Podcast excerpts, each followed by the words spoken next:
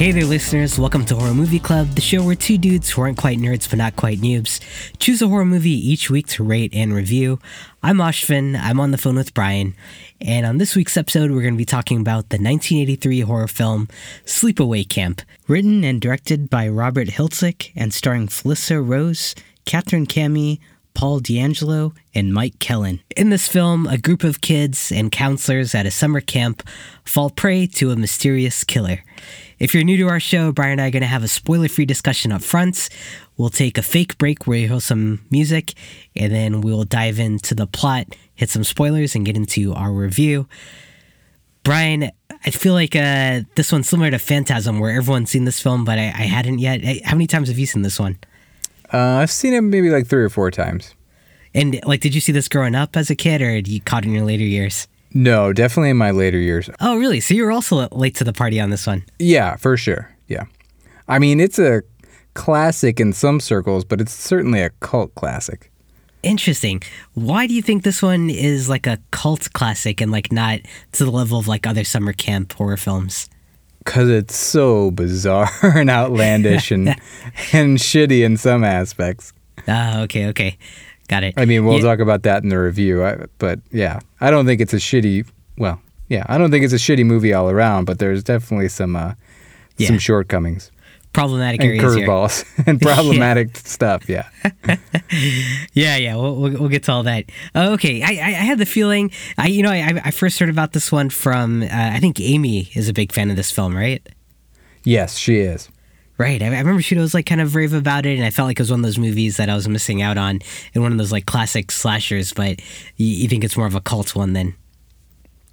I mean, it should not be missed. D- don't mistake that. I think everyone should see this movie who's a fan of horror, but I just don't think it was super prominent when it was released and even throughout the 80s and 90s, maybe aside from a few like diehard horror fans and stuff. But maybe I'm wrong. But uh, it seems the perception I got is that once the internet hit and information became more easy to exchange, that's when this movie kind of blew up more. Um, a lot of the Sure. people who like directed it and starred in it didn't really even know it was that big of a deal Yeah. until they were commented by like people running sleepaway camp websites and stuff, or they're commented to or contacted to do commentary on the DVD release, stuff like that. I love stories like that. Like that only existed back in the 80s and 90s where you'd put something out and then you'd go on with your life not knowing like how big of a hit it was. Uh, and then like find out like 20 years later. Yeah, we've crazy. seen that a few times in background info for movies, like people who were part of a movie and didn't even know it was beloved, finding out Yeah. later. So that is really interesting. Wasn't like Nightmare on Elm Street Part 2 in that category? Yes, and uh, Silent Night, Deadly Night. Oh, yeah, right. Yeah, yeah. Right. that, Yeah, meme. like like if you look too at some of the IMDb pages for like Felissa Rose or Jonathan Tiersten, who played Ricky, they've both got a similar career trajectory where they're really not in very much after Sleepaway Camp, but then suddenly post 2000s after like Sleepaway fans and people running Sleepaway fan websites reach out to them, they start showing up in a lot more like B horror movies. Oh, and sure. they start doing the con, con circuits and stuff like that and they begin to start making a career out of this again. Yeah, yeah. Oh, that's that's a crazy like delayed reaction. Seventeen Yeah. years later. But yeah, it's interesting. It, it's got to be a, a trip, like to, to live a life like that, where you're like, I did this mo- weird movie, and then like I went on with my life, and then Yeah. uh, 15, 20 years later, it was like a big deal again. Right. Right. Yeah. Yeah. That that's amazing. Uh, I'd like to hear from listeners too who were aware of it in the 80s or 90s, and and how you feel about what we're saying. Like, are we crazy? And it was big throughout the 80s and 90s, and we just didn't know about it. It seems like it had to have a certain level of underground status either way. Yeah, I mean, would you say the return? I, I mean, it looks like it was a successful film at 350 mil, at 350k uh, budget. It made 11 million, so it seems like it was profitable from that angle. But maybe that's still like a low box office return. What, do- what do you yeah, think? I'm gonna. This is the part of the episode where I push back on your Wikipedia facts, but Damn. that 11 million was based on an article from FelissaRose.com, which doesn't necessarily even look like it's run by Felissa Rose. So it just it didn't look very uh, trustworthy for cold hard facts. Okay. It's got like big white, whitish yellow font on a black background. That kind of website. Doesn't look as legit as Wikipedia. no, certainly All not. Um, yeah, but but then it spawns two sequels. So doesn't that mean there was there must have been quite a following or success for Yeah, when I it mean, came out? Right, that is true. That's a good point. Um, I didn't really couldn't I couldn't really even find info on like a wide release. I saw information that it on the American Film Institute's website that it made 90k in its first week opening in LA. I saw some info about a New York release, but yeah, Yeah. I couldn't even tell if it had a wide release. Right, right. But yeah. Yeah. like you said, it had to have had some success because there's a whole franchise. There's Sleepaway Camp in 1983, Sleepaway Camp 2, Unhappy Campers in 1988, Sleepaway Camp 3, Teenage Wasteland in 1989, Return to Sleepaway Camp 2008, Sleepaway Camp 4, The Survivor in 2012. And and three of those were pre those three of those were in the 80s, so Right. yeah, right, maybe exactly. maybe I'm wrong. Maybe it was a bigger deal than I'm I'm imagining. Yeah, it would be interesting to hear from others what, what it was like when this movie came out. Um, and it, it sounds like there's also like a reboot potentially in the works, and as well as a documentary. So yeah, clearly like some kind of cultural uh, or cult uh, kind of following here and, and legacy that continues to live on with this film. For sure, for sure. Um, but yeah, spe- speaking of the unknown success, you read. Uh, I, so I think this was the director's only film, and after this, he's been working at, as a partner at a law firm. Um, so yeah, th- th- it's like a, a one-off film he did in the '80s, and that, that was it. Yeah, yeah, and then he also directed, wrote and directed Return to Sleepaway Camp in 2008. Oh, okay, they brought him back. But yeah, you're right. He just went on with his life. He was a lawyer, and then he found out people were into this movie, and he decided to to do another one. Yeah, yeah, that, that's crazy. Um, the other uh, thing, oh, in terms of like the cast, most of them I feel like were either new time actors or haven't gone on to do much else. Like not a, a lot of familiar names here. Did Did you recognize anyone? Yeah, there are a lot of like first time, last time actors in this film. That's Yeah. for sure.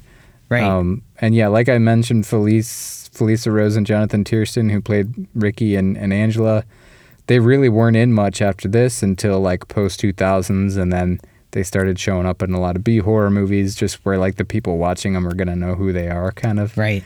Um, Christopher Collet, who played Paul, seemed to have a more steady career. He was in a lot of random episodes of prominent TV shows and after school specials. And then as an adult, he seems to have steady work as a voice actor in like cartoons and video games.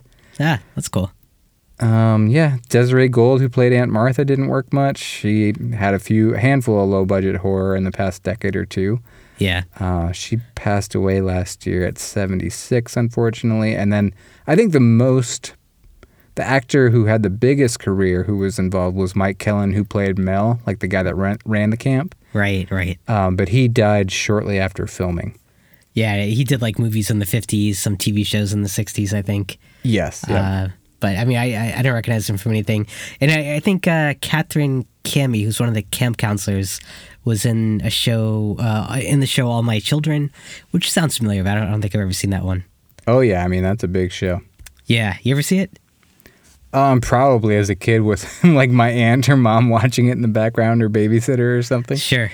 Yeah, yeah. I was wondering what the plot of that show is.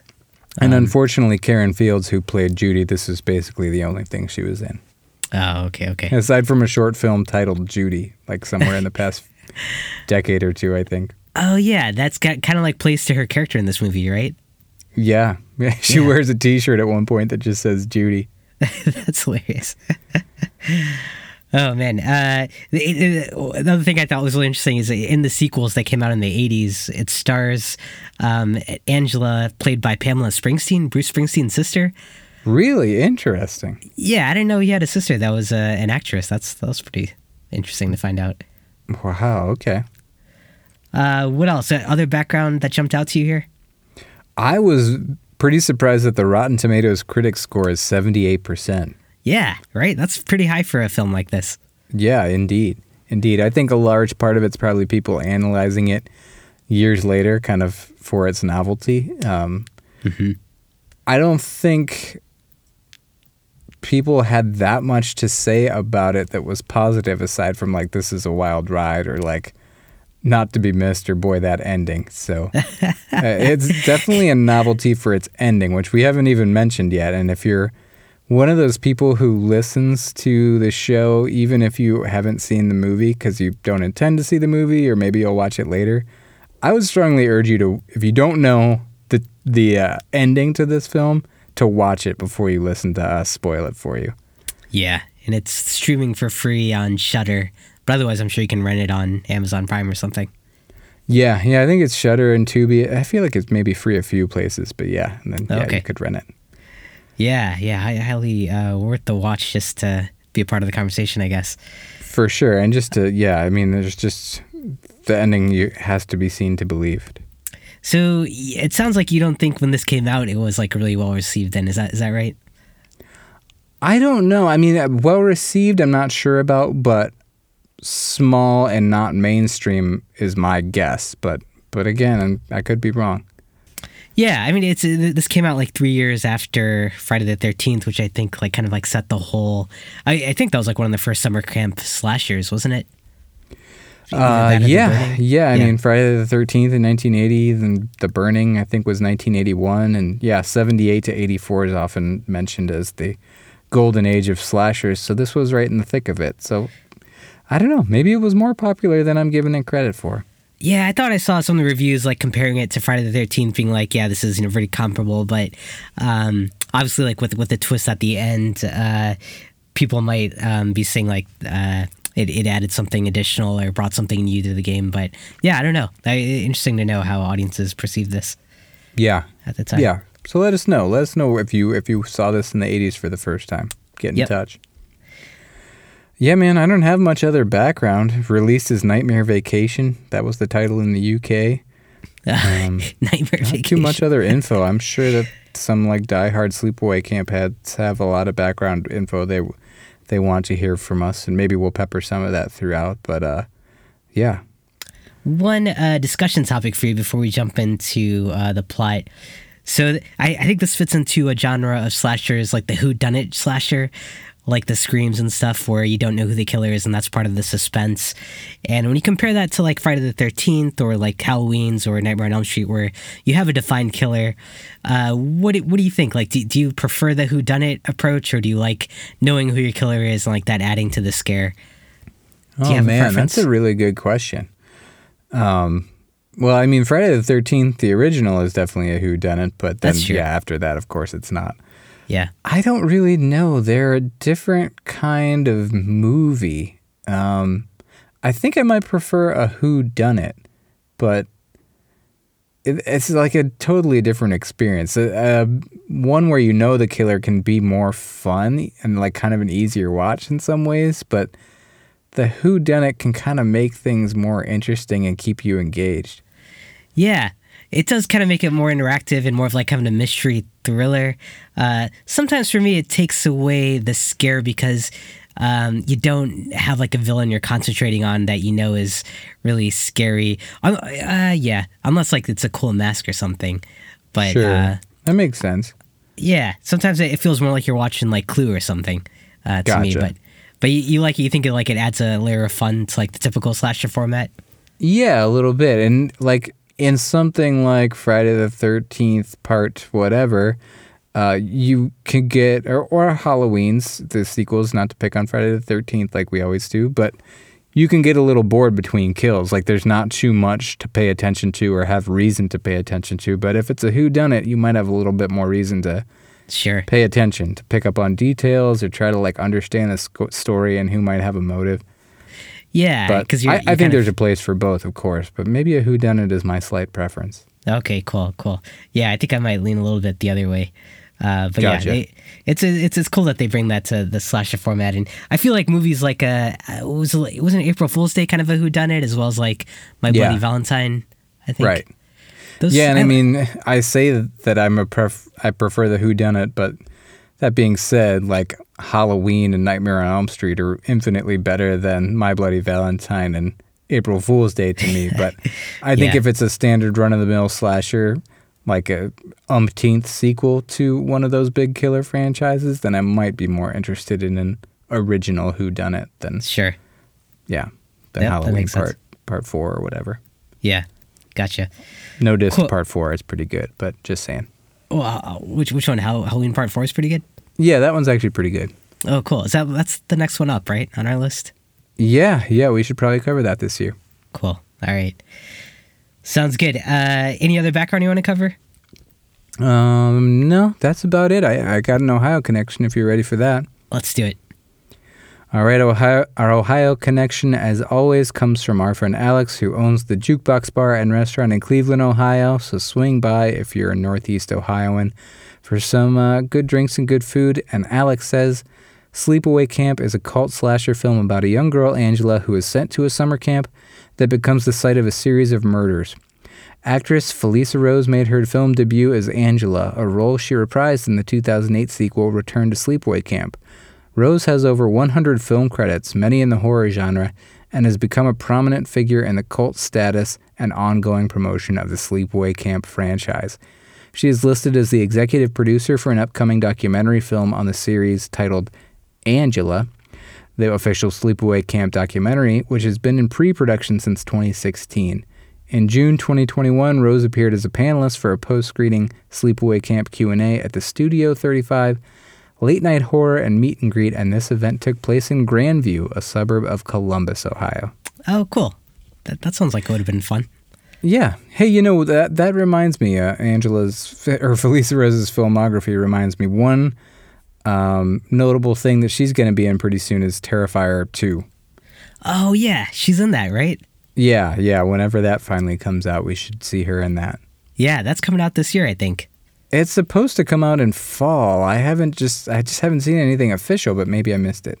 Okay, cool. Yeah, I'm pretty excited for that one. Yeah, me too. Awesome. Uh, anything else? No, no, I'm ready to keep moving if you are. Yeah, yeah. Let's talk about the plots. Uh, we'll hit some spoilers, uh, review the film. Uh, but hey, do you mind if I take a quick uh, restroom break uh, before we do that? Sure, go for it. All right, I'll be back in like 30 seconds. okay. All right.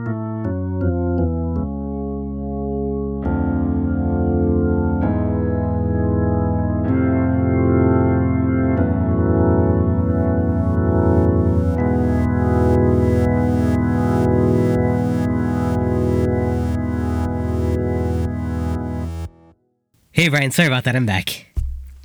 Yeah, how did everything go? Uh, you know, sorry, it took, it took a little bit longer. Uh, it, w- it went well.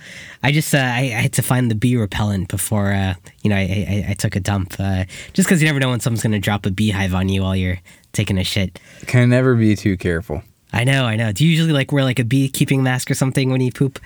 Yeah, I just keep it right next to the toilet. That way Nice. I don't have to worry about it and I never forget it. That's convenient. Yeah. it's got a hole cut out in the butt. So I've got a, some vulnerability there, but otherwise I'm all right. That's that seems pretty safe. Uh, assuming you got like a good uh, coverage with the toilet hole. Right. If you got like a tight, uh, tight uh, seal there. The bees just walk all over. I've been trying to uh, eat a little bit more lately, but my, my weight doesn't really go to my ass naturally. So. Oh yeah. got to work yeah. on that tight seal. It'll get there. It'll get there. Thanks, buddy. Cool. All right. Well, uh, yeah. Jumping into the plot here. So this movie opens with some credits that are shot over this abandoned and uh, now sold camp. I think it's called Camp Arawak. Is that right? Oh boy, good question. I don't remember. Okay. Yeah. Not sure how it's pronounced. Um, but uh, wh- while they're showing the scenes of the camp, we kind of hear conversation of kids of summers past, I assume. We then uh, jump to a scene where there's a father and his two children, a son and daughter. They're hanging out on this boat in a lake. Uh, the son's name is Peter. The daughter's name is Angela. Angela and Peter get up to some mischief and they cause the boat to overturn. As the three of them try to swim back to shore, some dim witted teenagers accidentally run them over with a rowboat. Or, no, sorry, with a motorboat the father, I believe, is killed. It's kind of hard to tell what happens here. We see his body floating underwater, and then it's unclear kind of what happens to the kids. What did, what did you think of this opening scene? I actually thought it was it's surprisingly tragic. Really, like it, it, you felt emotional? I felt a little emotional. I mean, it's a little silly, especially because the one woman, the like girl who's screaming like "Somebody help them!" It's like somebody help the people. kind of yeah, yeah.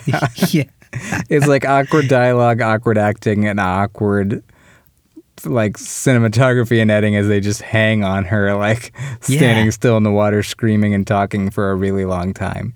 Yeah, But thought- I, guess it's just the events themselves are pretty sad. Yeah, yeah, true. What, what happens here is pretty sad, but I think the way it's shot like feels very clumsy and awkward. Uh, and like there's some guy watching from uh, the lakeside who was calling them over. We don't really know who he is. Uh, so it's interesting. There is some good foreshadowing here, though, right? Like if if like you look at the opening dialogue, like they see a speeding boat in the background, and the kid is like, "Oh, when when can I do that?" And uh, the girl is asking, "Oh, can we go to the camp someday?" So I, I feel like there's some good foreshadowing there. Yeah, yeah. I mean, clumsy, yeah, a little bit, but it could certainly be worse when compared to other 80s slashers, low Sure. budget 80s slashers. What what are the chance of a motorboat accident though? Like you have a whole lake in front of you. Yeah, I mean, they, they really weren't paying attention. I would call that like a, I don't know anything about boats, but I would call that like a speedboat. Oh, a speedboat. Okay, yeah.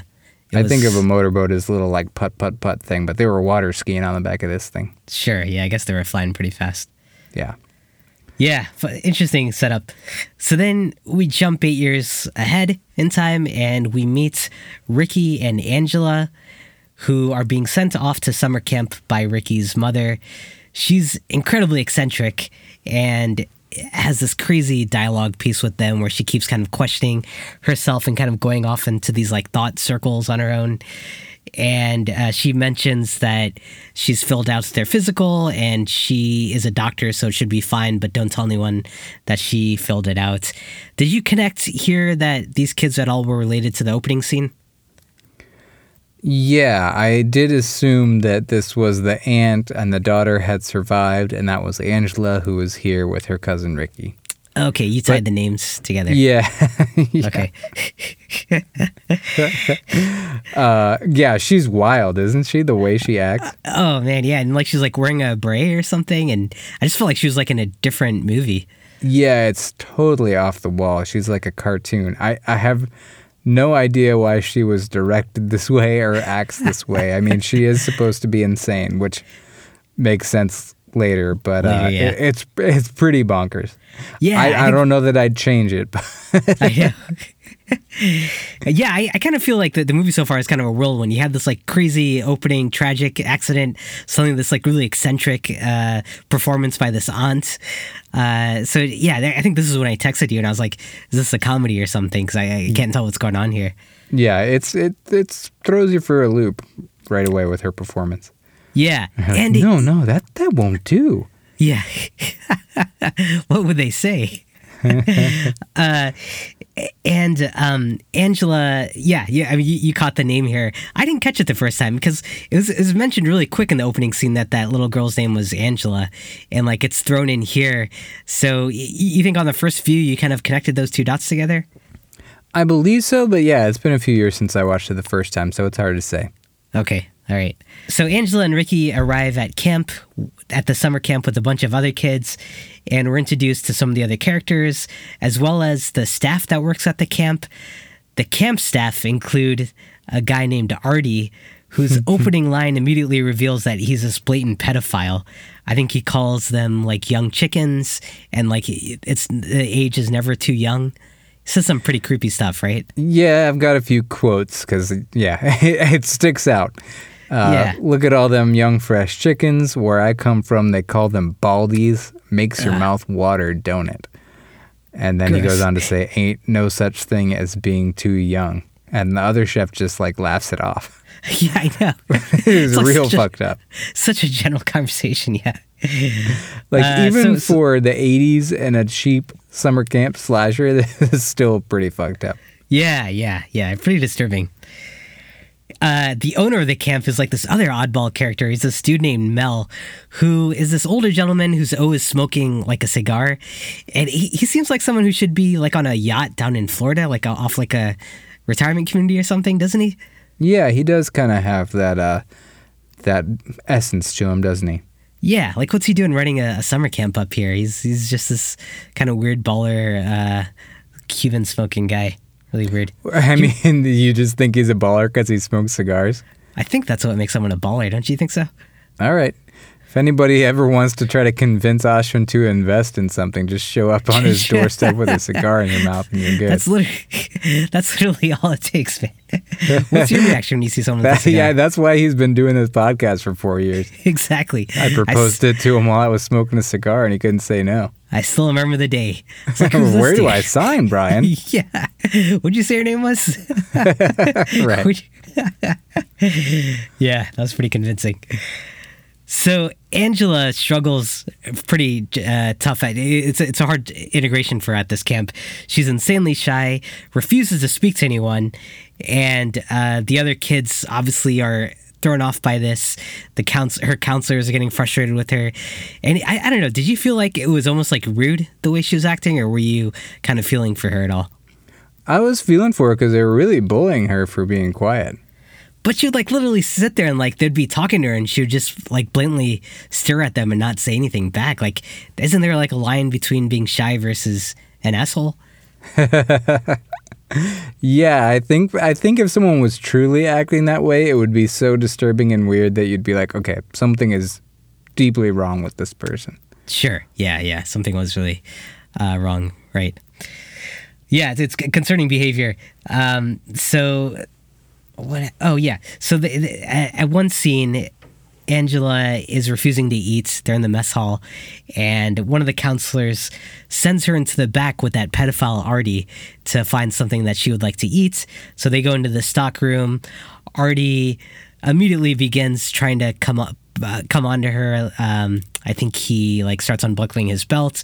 Fortunately, her cousin Ricky walks in, and the two of them get out of there before Artie can uh, do anything uh, too serious here. But it's still pretty. That's a that's a tough scene, isn't it? Yeah, really creepy. Yeah. However, Artie then is trying to cook some corn, and while he's trying to get the water to boil, we see a killer. Or we see someone. We we're like having that killer's view. Right, the Of- POV. Oh yeah, the killer POV. Two hands come behind him and cause him to fall over, bringing the boiling water down onto him.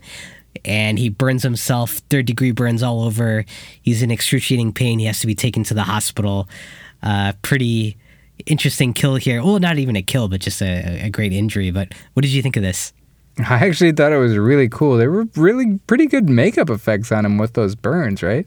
I was so impressed with the makeup burns. Yeah, because just like the quality of the acting in the film so far was uh, kind of low. So I, I didn't expect such a good quality in terms of the gore there. That was, that was I good. agree. I agree. It, it really shows up in terms of the effects, and they've got like one or two of those blisters is like popping or like pulse, Yeah. like getting bigger and smaller. It's pretty gnarly. And yeah, he's he's a pretty shitty actor, but he's like screaming in agony the whole time, and I really like the choice to just have him never not be screaming in agony, even as the situation's getting resolved and the paramedics are carting him away. He's just I know. screaming the whole time.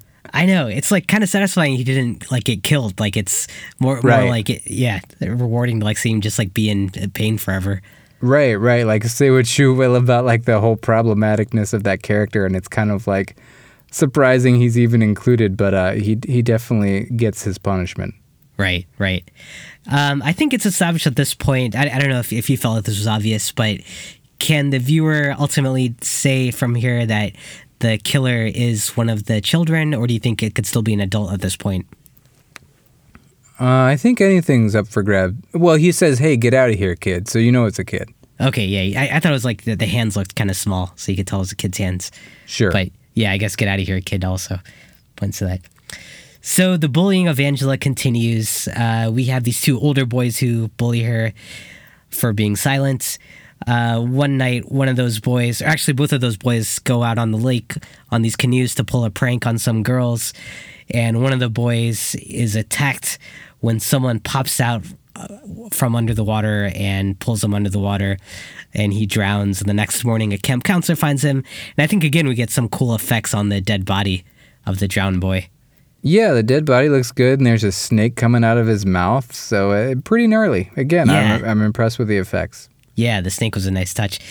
And at this point, like I, we established in the first kill that it's a one of the one of the kids, and I think in this one we established that it's a kid with brown hair. So you kind of are feeling it, it's going to be like Ricky or Angela, right?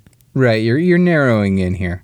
Hey, Yeah. um, something just dawned on me. There's a really memorable quote somewhere in here that I was going to get to at the end, Yep. but it just dawned on me that it might comment on what we were just talking about. How Artie got his, and he, it's almost worse that he lived because he has to suffer with these burns. Uh-huh. Um, there's kind of like a prolonged baseball playing scene Yeah. in between these this kill and the Artie death or Artie injury. And uh some like Ricky's shit talking to somebody and he goes, "Hey, this guy blows dead dogs." And the kid says, "Eat shit and die, Ricky." And then Ricky's comeback is, "Eat shit and live, Bill."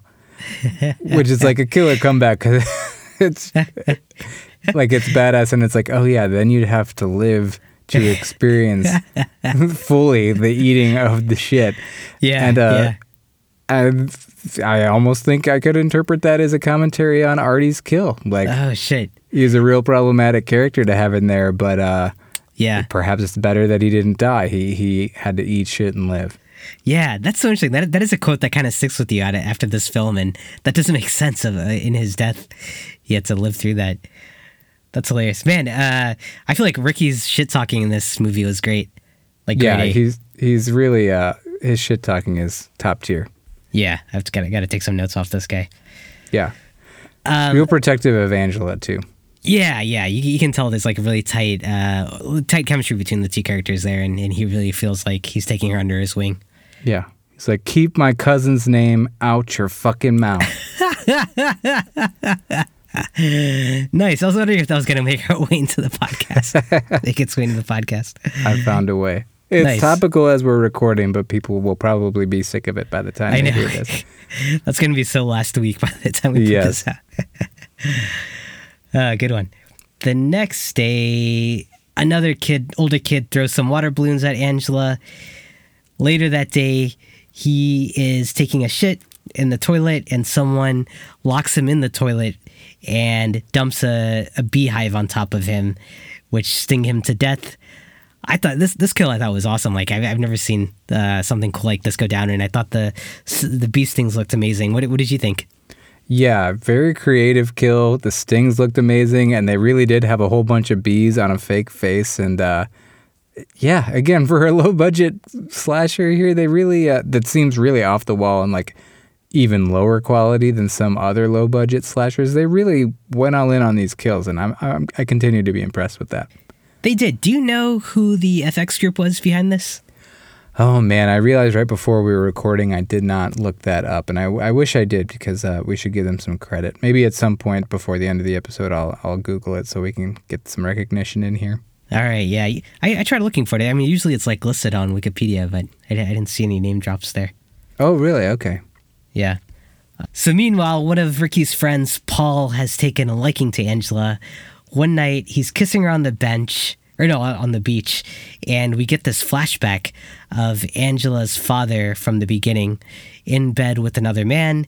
This is followed by a scene of her and her brother or some other boy sitting in a bed pointing to each other.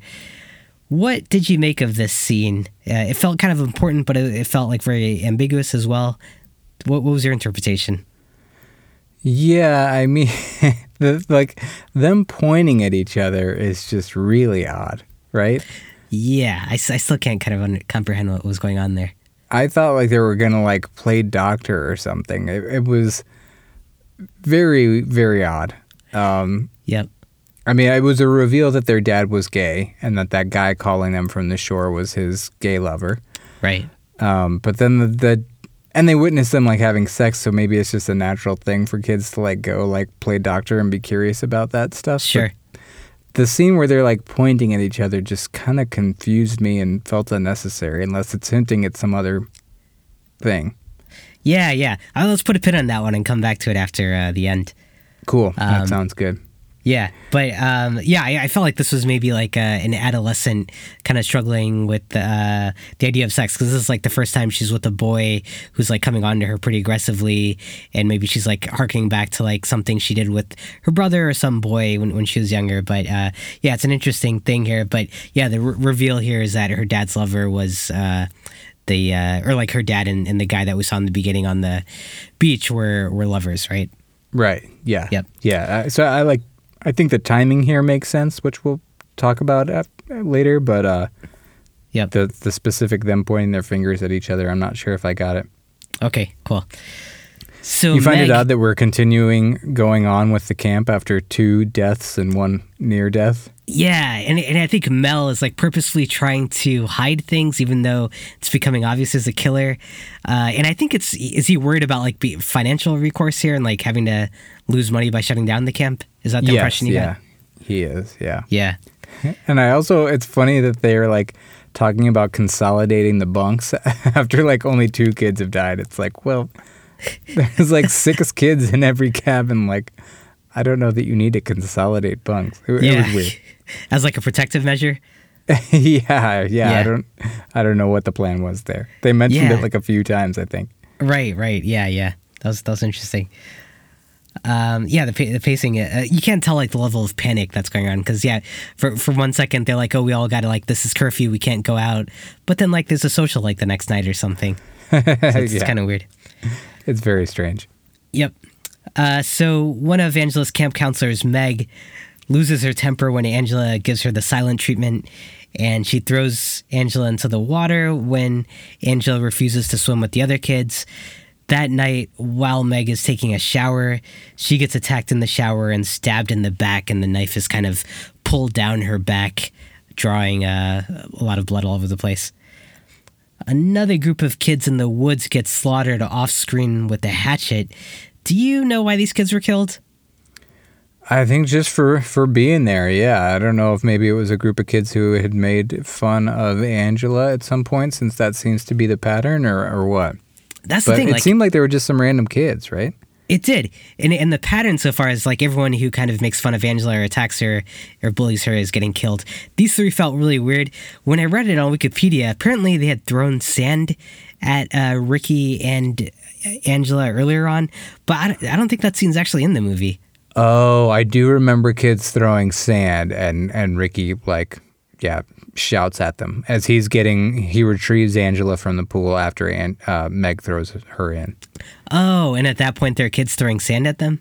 Yeah, yeah, but they're like, it's a it's a long shot, so you don't even really see those kids' faces when they throw the sand. Oh, okay, okay, got it. I mean, you do, but they're so far away. It's you would never be like, those are the kids. Like, I don't Oh, know. yeah. Maybe a more eagle-eyed viewer would.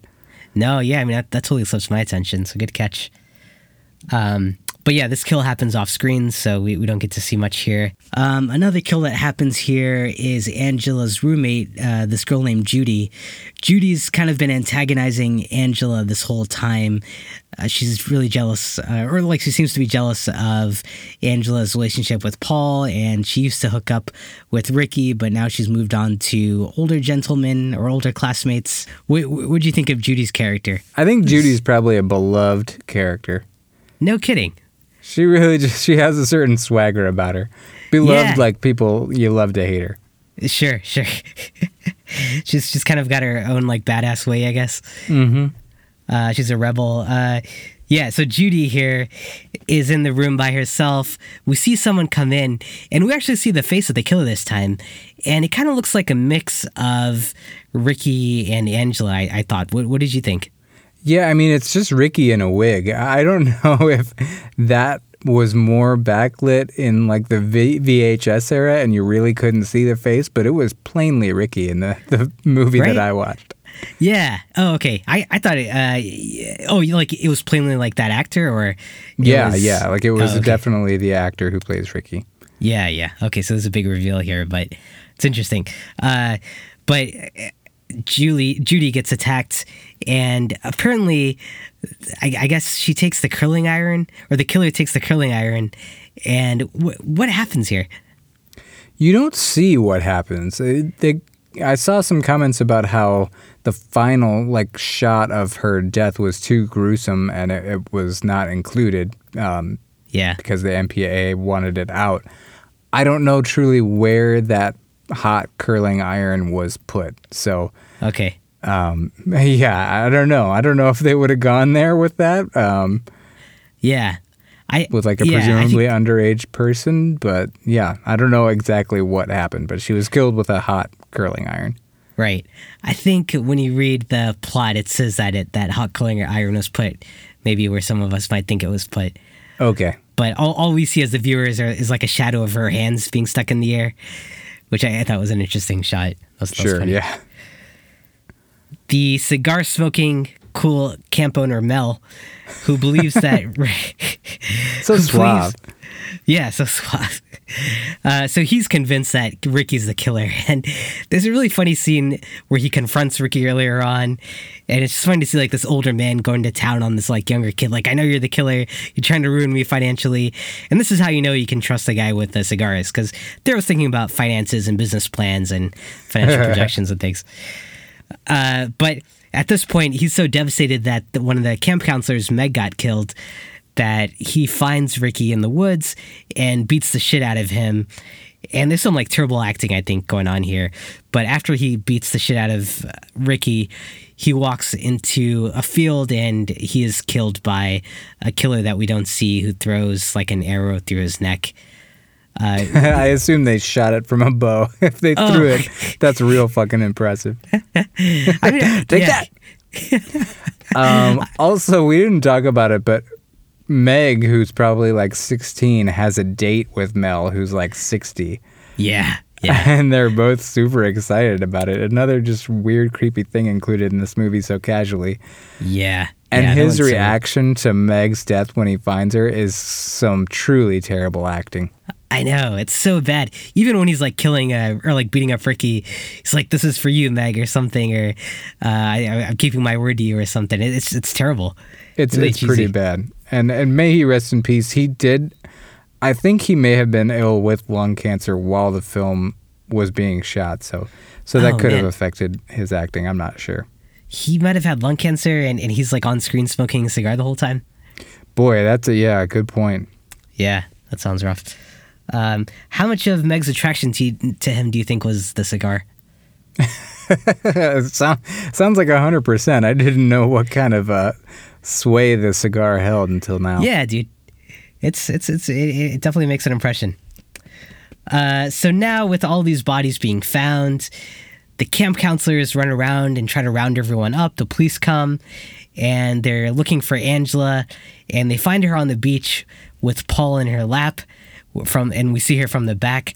We suddenly cut to this flashback and we see Angela well, we see this scene where the aunt that we saw in the beginning is taking in Peter, who was one of the kids from the the boating accident in the beginning, and that uh, the aunt is telling Peter that we're gonna make you into Angela because I've always wanted a daughter and I already have a son.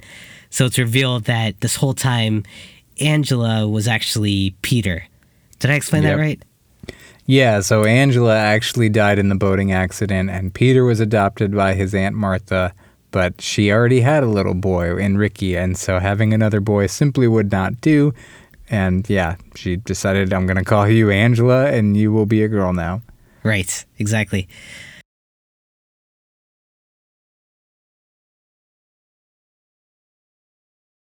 All right, so we jump to present day where the camp counselors now discover Angela on the beach. She turns around naked, holding Paul's. Actually, I don't think she's holding heads. Uh, Paul's severed head. I, I think we know that uh, Angela's cut off Paul's head, and we see Angela's face on a naked body.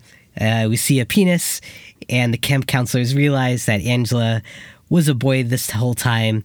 And the movie ends with the last shot of Angela's face, and it kind of fades to a green filter.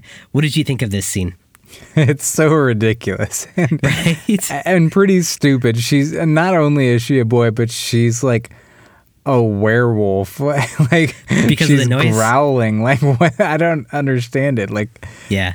It, it's so monstrous and weird that it's not just like okay there's there's angela and she has a penis it's like No, there's yeah. this weird grown man's body with angela's face on it and it's growling at us Right. And holding this knife, and like the expression on her face.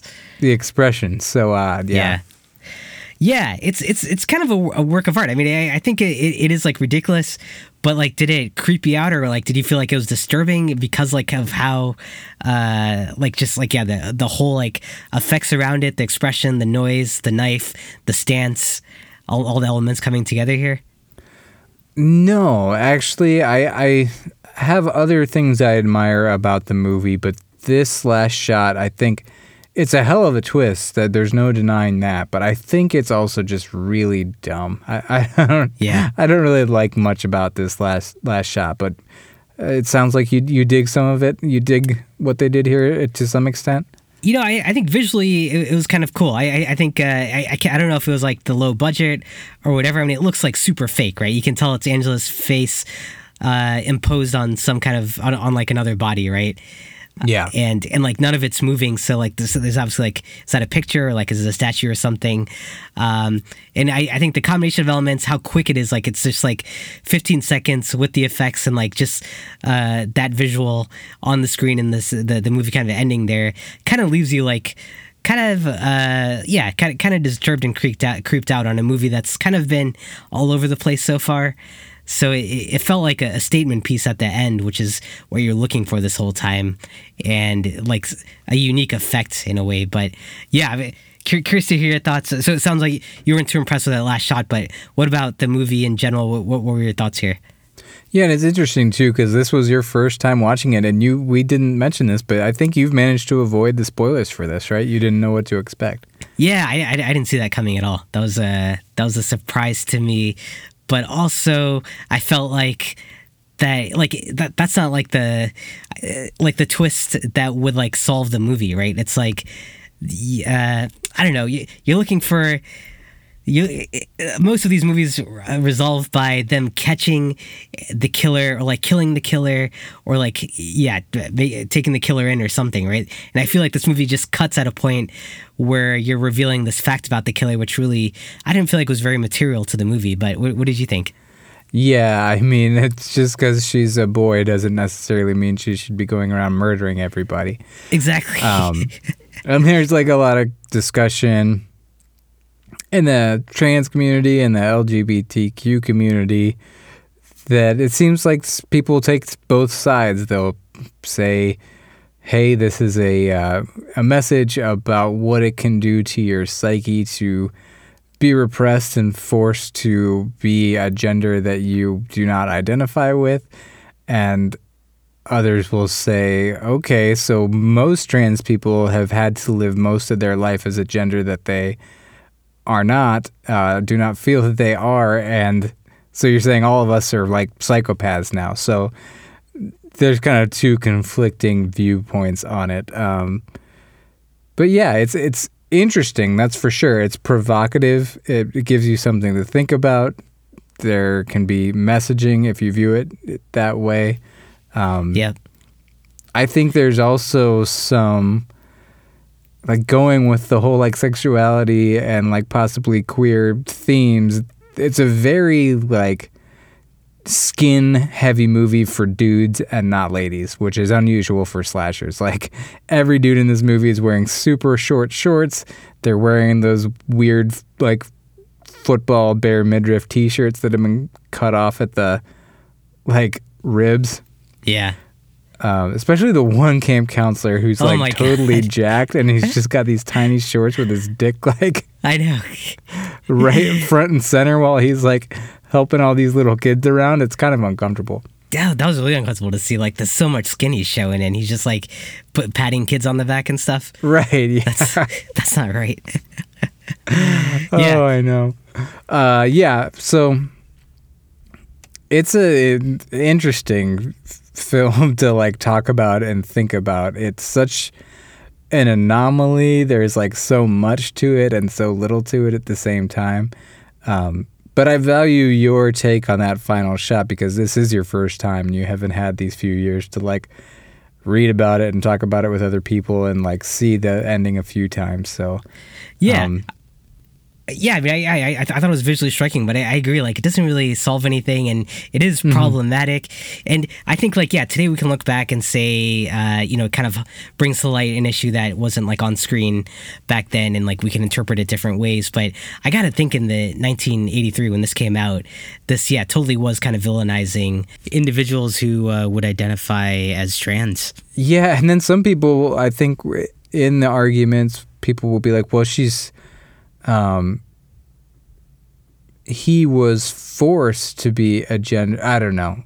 I can't remember that argument well enough to uh, to recite it here without putting my foot in my mouth now. But yeah, um, it's it's strange, and she's like definitely depicted as monstrous at the end. like, right. she really is like it's like the final shot of a werewolf movie and the full moon just came out or something like that. Yeah, yeah, exactly, exactly. And and it really doesn't explain anything though. Like why was she like killing everyone? Uh, or like where, where did she get those killer instincts from? Right. Uh, yeah, where did that come from? She just broke, I guess. Yeah, summer camp just broke her, yeah. Right. Yeah, I can't tell. Uh, yeah, so, yeah, I mean if there's anybody to kill, it's Aunt Martha. Uh, right, right. Yeah, that's that's kind of where you start. Um, but objectively, like putting all that aside, like visually, you still think like that last uh, scene and like that that image uh, doesn't like it's more ridiculous than scary. Yeah, yeah, for sure. Got yeah. it. Yeah. In my um, opinion. outside of that, what about like the rest of the movie? How, how'd you feel about uh, like the way it plays out, the characters, story? Yeah, it's interesting because like so much of the movie just isn't really good, and it makes so little sense. And then it's got this weird tonal thing where it's got some weirdly disturbing and kind of serious elements while simultaneously just being outlandish and kind of silly. Yeah. But I will say a lot of the characters are more fleshed out here than a lot of other slashers. Yeah, um, I, I, thought so too. Especially like Ricky, Paul, and uh, and Angela, and maybe even Judy to an extent. And right. some of the acting in the film is really bad, but Felissa Rose, who plays Angela, Jonathan Tiersten, who plays Ricky, and Christopher Collet as Paul, they aren't terrible. Yeah, I agree. Uh, and and I feel like there's like enough like hijinks going on outside of like the main storyline that it, it, feels very like real and believable. Like the kids, like the pranks they're pulling on each other, the baseball game, the game of uh, capture the flag. They're like a, a lot of like different like uh, storylines going on which I I thought also kind of gave me the impression that the character is a little bit more fleshed out, or there's more kind of like going on between the characters outside of just this murder mystery or, or these kills. Right, right. Yeah, and um, one other element that was better than you might expect was the score, in my opinion, by uh, Edward Bilous or Bilou, maybe B I L O U S. Uh, it wasn't amazing, but it was decent, and uh, he went on to score a lot of documentaries after this. So, oh, cool he went on and had a career. Uh, I think this was one of the first scores he ever did or music he ever did for a film at all. So, wow, that's uh, awesome. Yeah, yeah, that score hits you like right in the opening credits. It's it's a good one. Yeah, pretty pretty tense. Mm-hmm. Uh, I, I thought the kills were eh, were pretty imaginative, and seems like you, you like the gore as well. I did. I like all the kills better than a lot of uh, slashers, and I think there was a decent amount of suspense around the kills too, better than I've seen in some other 80 slashers. So no complaints around the kills for me. I would have liked to have seen um, a couple of the kills in a bit more detail, but I maybe just uh, Judy. Judy was a little like cut short, but but that's okay. Sure. Okay. Um, let's see what else. Um, oh, so uh, well, I was going to ask you if the movie holds up.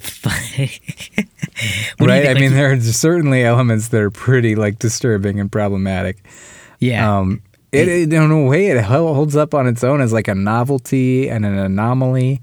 Yeah. Um, you know, some other things about it is there aren't any, as silly as the movie is, and it's weird choices, there aren't any glaring, like, editing and cinematography issues that I noticed. Like, it isn't amazing at that, those elements, but there's not moments where you're specifically thinking, oh, that was bad.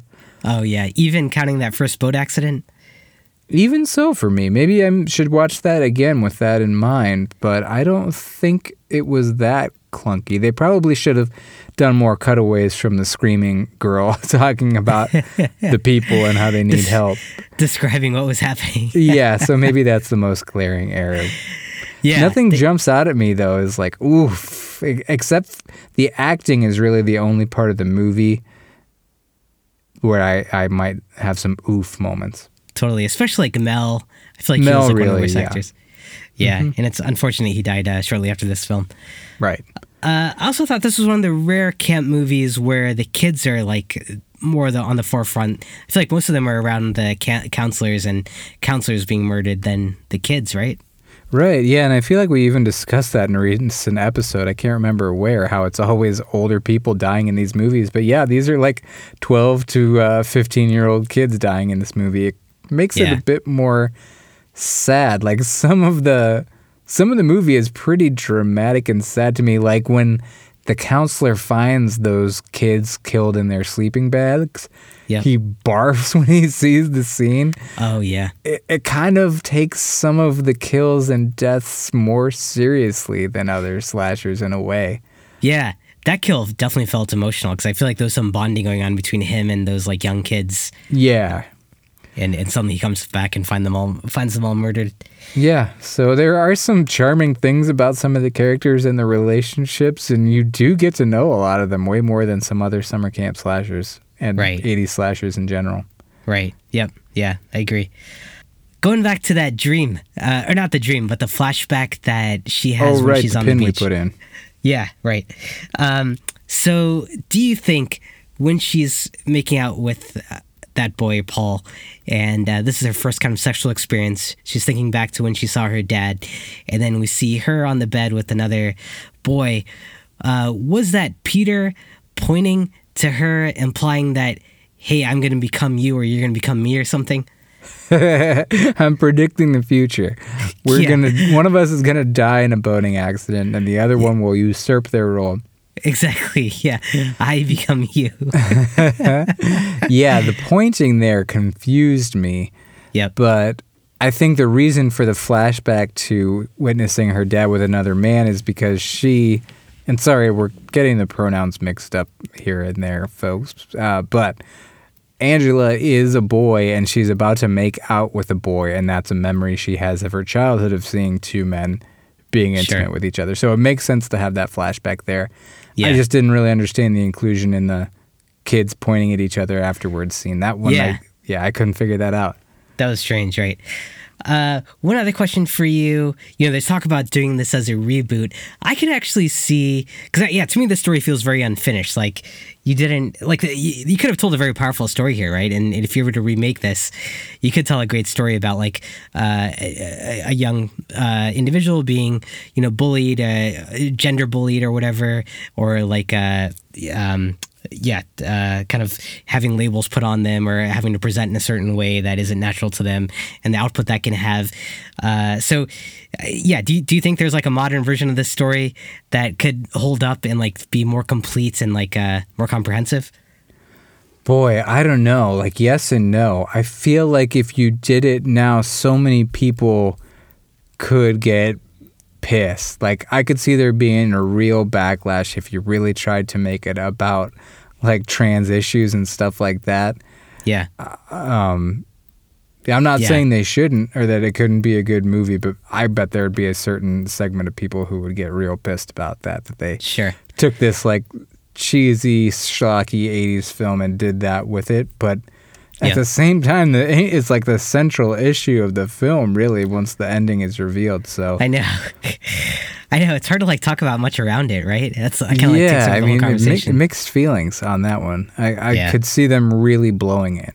yeah, yeah, yeah. I I'm do curious think there's a it's there's a deeper story to be told, but I don't know how to tell it without really like I don't know. It, it, Yeah. it seems like a, a landing that would be difficult to stick. Right, right. Because yeah, you don't want to villainize like any audience. Um, yeah, and uh, yeah, I know it's a that's, a that's a difficult one. Yeah, you don't want to like come down on people who just think this is like a fun, silly movie and be like, "Hey, that was about something." Yeah, Um, right. but yeah, you do- also don't want to like gloss over that for through a modern lens. It, it's a weird, a fine, a fine line to walk. I think if you try to reboot this movie. A fine line that didn't exist in uh, 1983, I guess. Exactly. Yes. All right. Well, yeah. Do you want to jump to our rating then, or anything else you want to call out about it? yeah. Let's jump to the ratings. All right. Well, how many burned pedophiles would you give this one?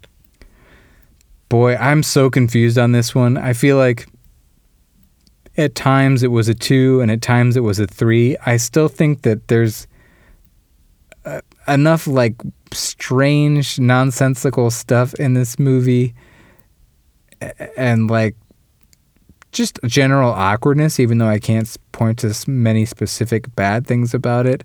Yeah. That it, I, I feel like a two.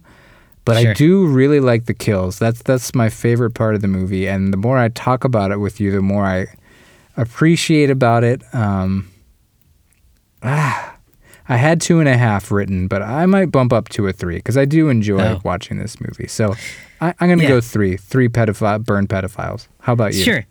You know, you know, there's like something charming uh, about like you know, not not talking about the end, but like throughout the film, I do feel like there's like something charming with the characters and like their interplay and stuff. Yeah. Uh, right. Minus the bullying, but yeah, uh, yeah, I'm I'm close to you, man. I, I, I gave it three and a half burning pedophiles. Like I, I thought this was a standard summer slasher, summer camp slasher who done it film, and then the you know they, they kind of really ran into it at the end. And I, I feel like it feels unfinished but it's also interesting that they took a, a step there to kind of leave you with like that visual and kind of like a haunting piece at the end which yeah is very problematic. Um, and you know you could argue like a lot of different sides of it and it's, it's controversial but it gives the film uh, just like i think an edge over like some of the more uh, standard and, and like really replicable uh, slasher slasher films that were going on at the time.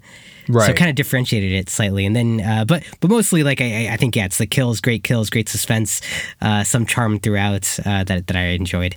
So I Yeah. had it at three and a half. Cool. Yeah, and I've definitely gone up on this. I feel like every time I watch it, I like a little bit more. When I first saw it, I was just like, yeah, two. I, I definitely don't like it, but now I'm a bit more up on it. I appreciate more about it as I watch. Yeah. Do you feel like when you watch it again, are you looking at Angela any differently throughout the film and like maybe like because you know she doesn't talk a lot throughout the film, but she is like very expressive, uh, emotional, like w- with her face. Those eyes, that death stare. Yeah. Right. Yeah, you read more into that stare, I guess. Yeah, yeah, exactly. It was, it was a good performance by uh, Felissa, Felissa Ross. Rose. Damn it. Uh, yeah, I, I think uh, it was a decent performance, and that's. I mean, it's funny to say that acting in this movie is good because there is some really bad acting and really off the wall acting, especially by Desiree Gould, who plays Aunt Martha. But Yeah. the three core kids really didn't do that bad of a job for like yeah.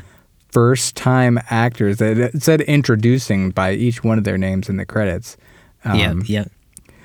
So Right, for the yeah. first time, those three did a decent job, um, and it was good to see actual kids on screen instead of like twenty five year olds in a summer camp slasher. So I know. That was crazy. Like, I, I think Felissa was like 13 or 14 when she did this. yeah, she was thirteen, I believe. It's wild. Yep. Cool. All right. Um, Well, oh, go ahead. So yeah, yeah, I I, I guess I like it. I, I I hesitate to say I like it, but um, if you told me to sit down and watch it, I'd be like, yeah, sure, okay. So yeah, Yeah. three seems right. Okay. All right. cool. Well, uh, anything else you want to add there? Uh, I think that's it. All right. Well, it was fun to watch that one with you, man. Uh, I'm, I'm glad we, we knocked that one off the list. So yeah, yeah. I'm I'm glad that you've now seen that. I feel like it, you become a, a new man when you see that movie. I know, I man know. or It's woman. like- it's yeah, something everyone should see for sure. Well, so that's it for our discussion on Sleepaway Camp. If you enjoyed this episode, please leave us a five star rating on Apple Podcasts. That's going to help other people find our show, and we always appreciate the feedback. If you want to join the discussion, you can find our social links on horrormovieclub.com or shoot us an email at podcast at horrormovieclub.com. We'll be announcing next week's movie on Facebook and Twitter in case you want to watch it before the next episode. We also are on Discord, so you can find us there and some other listeners. That link is on our websites. Our logo is by Amy May Pop Art. You can check out her work and other merchandise on Etsy.com. Until next time, if you're looking for a new workout routine, consider putting someone's butt cheeks in front of you while you do sit ups into them. It's Good, good going to make sure you don't overextend on that. Oh, yeah, yeah, totally. Don't want to go too far in. you know, it just dawned on me that we get a burned pedophile here in 1983 and then the most iconic burned pedophile a year later in Freddy Krueger. Oh, I forgot he was a pedophile. Yeah, good call. Yeah. Man, pedophiles were really raging back in the 80s. Right? the, the decade of pedophiles. Where'd they all go? They, gotta right? They're not represented in movies enough, right? Anymore? Why are you all hiding? I know. we just shine a light on them again. Exactly.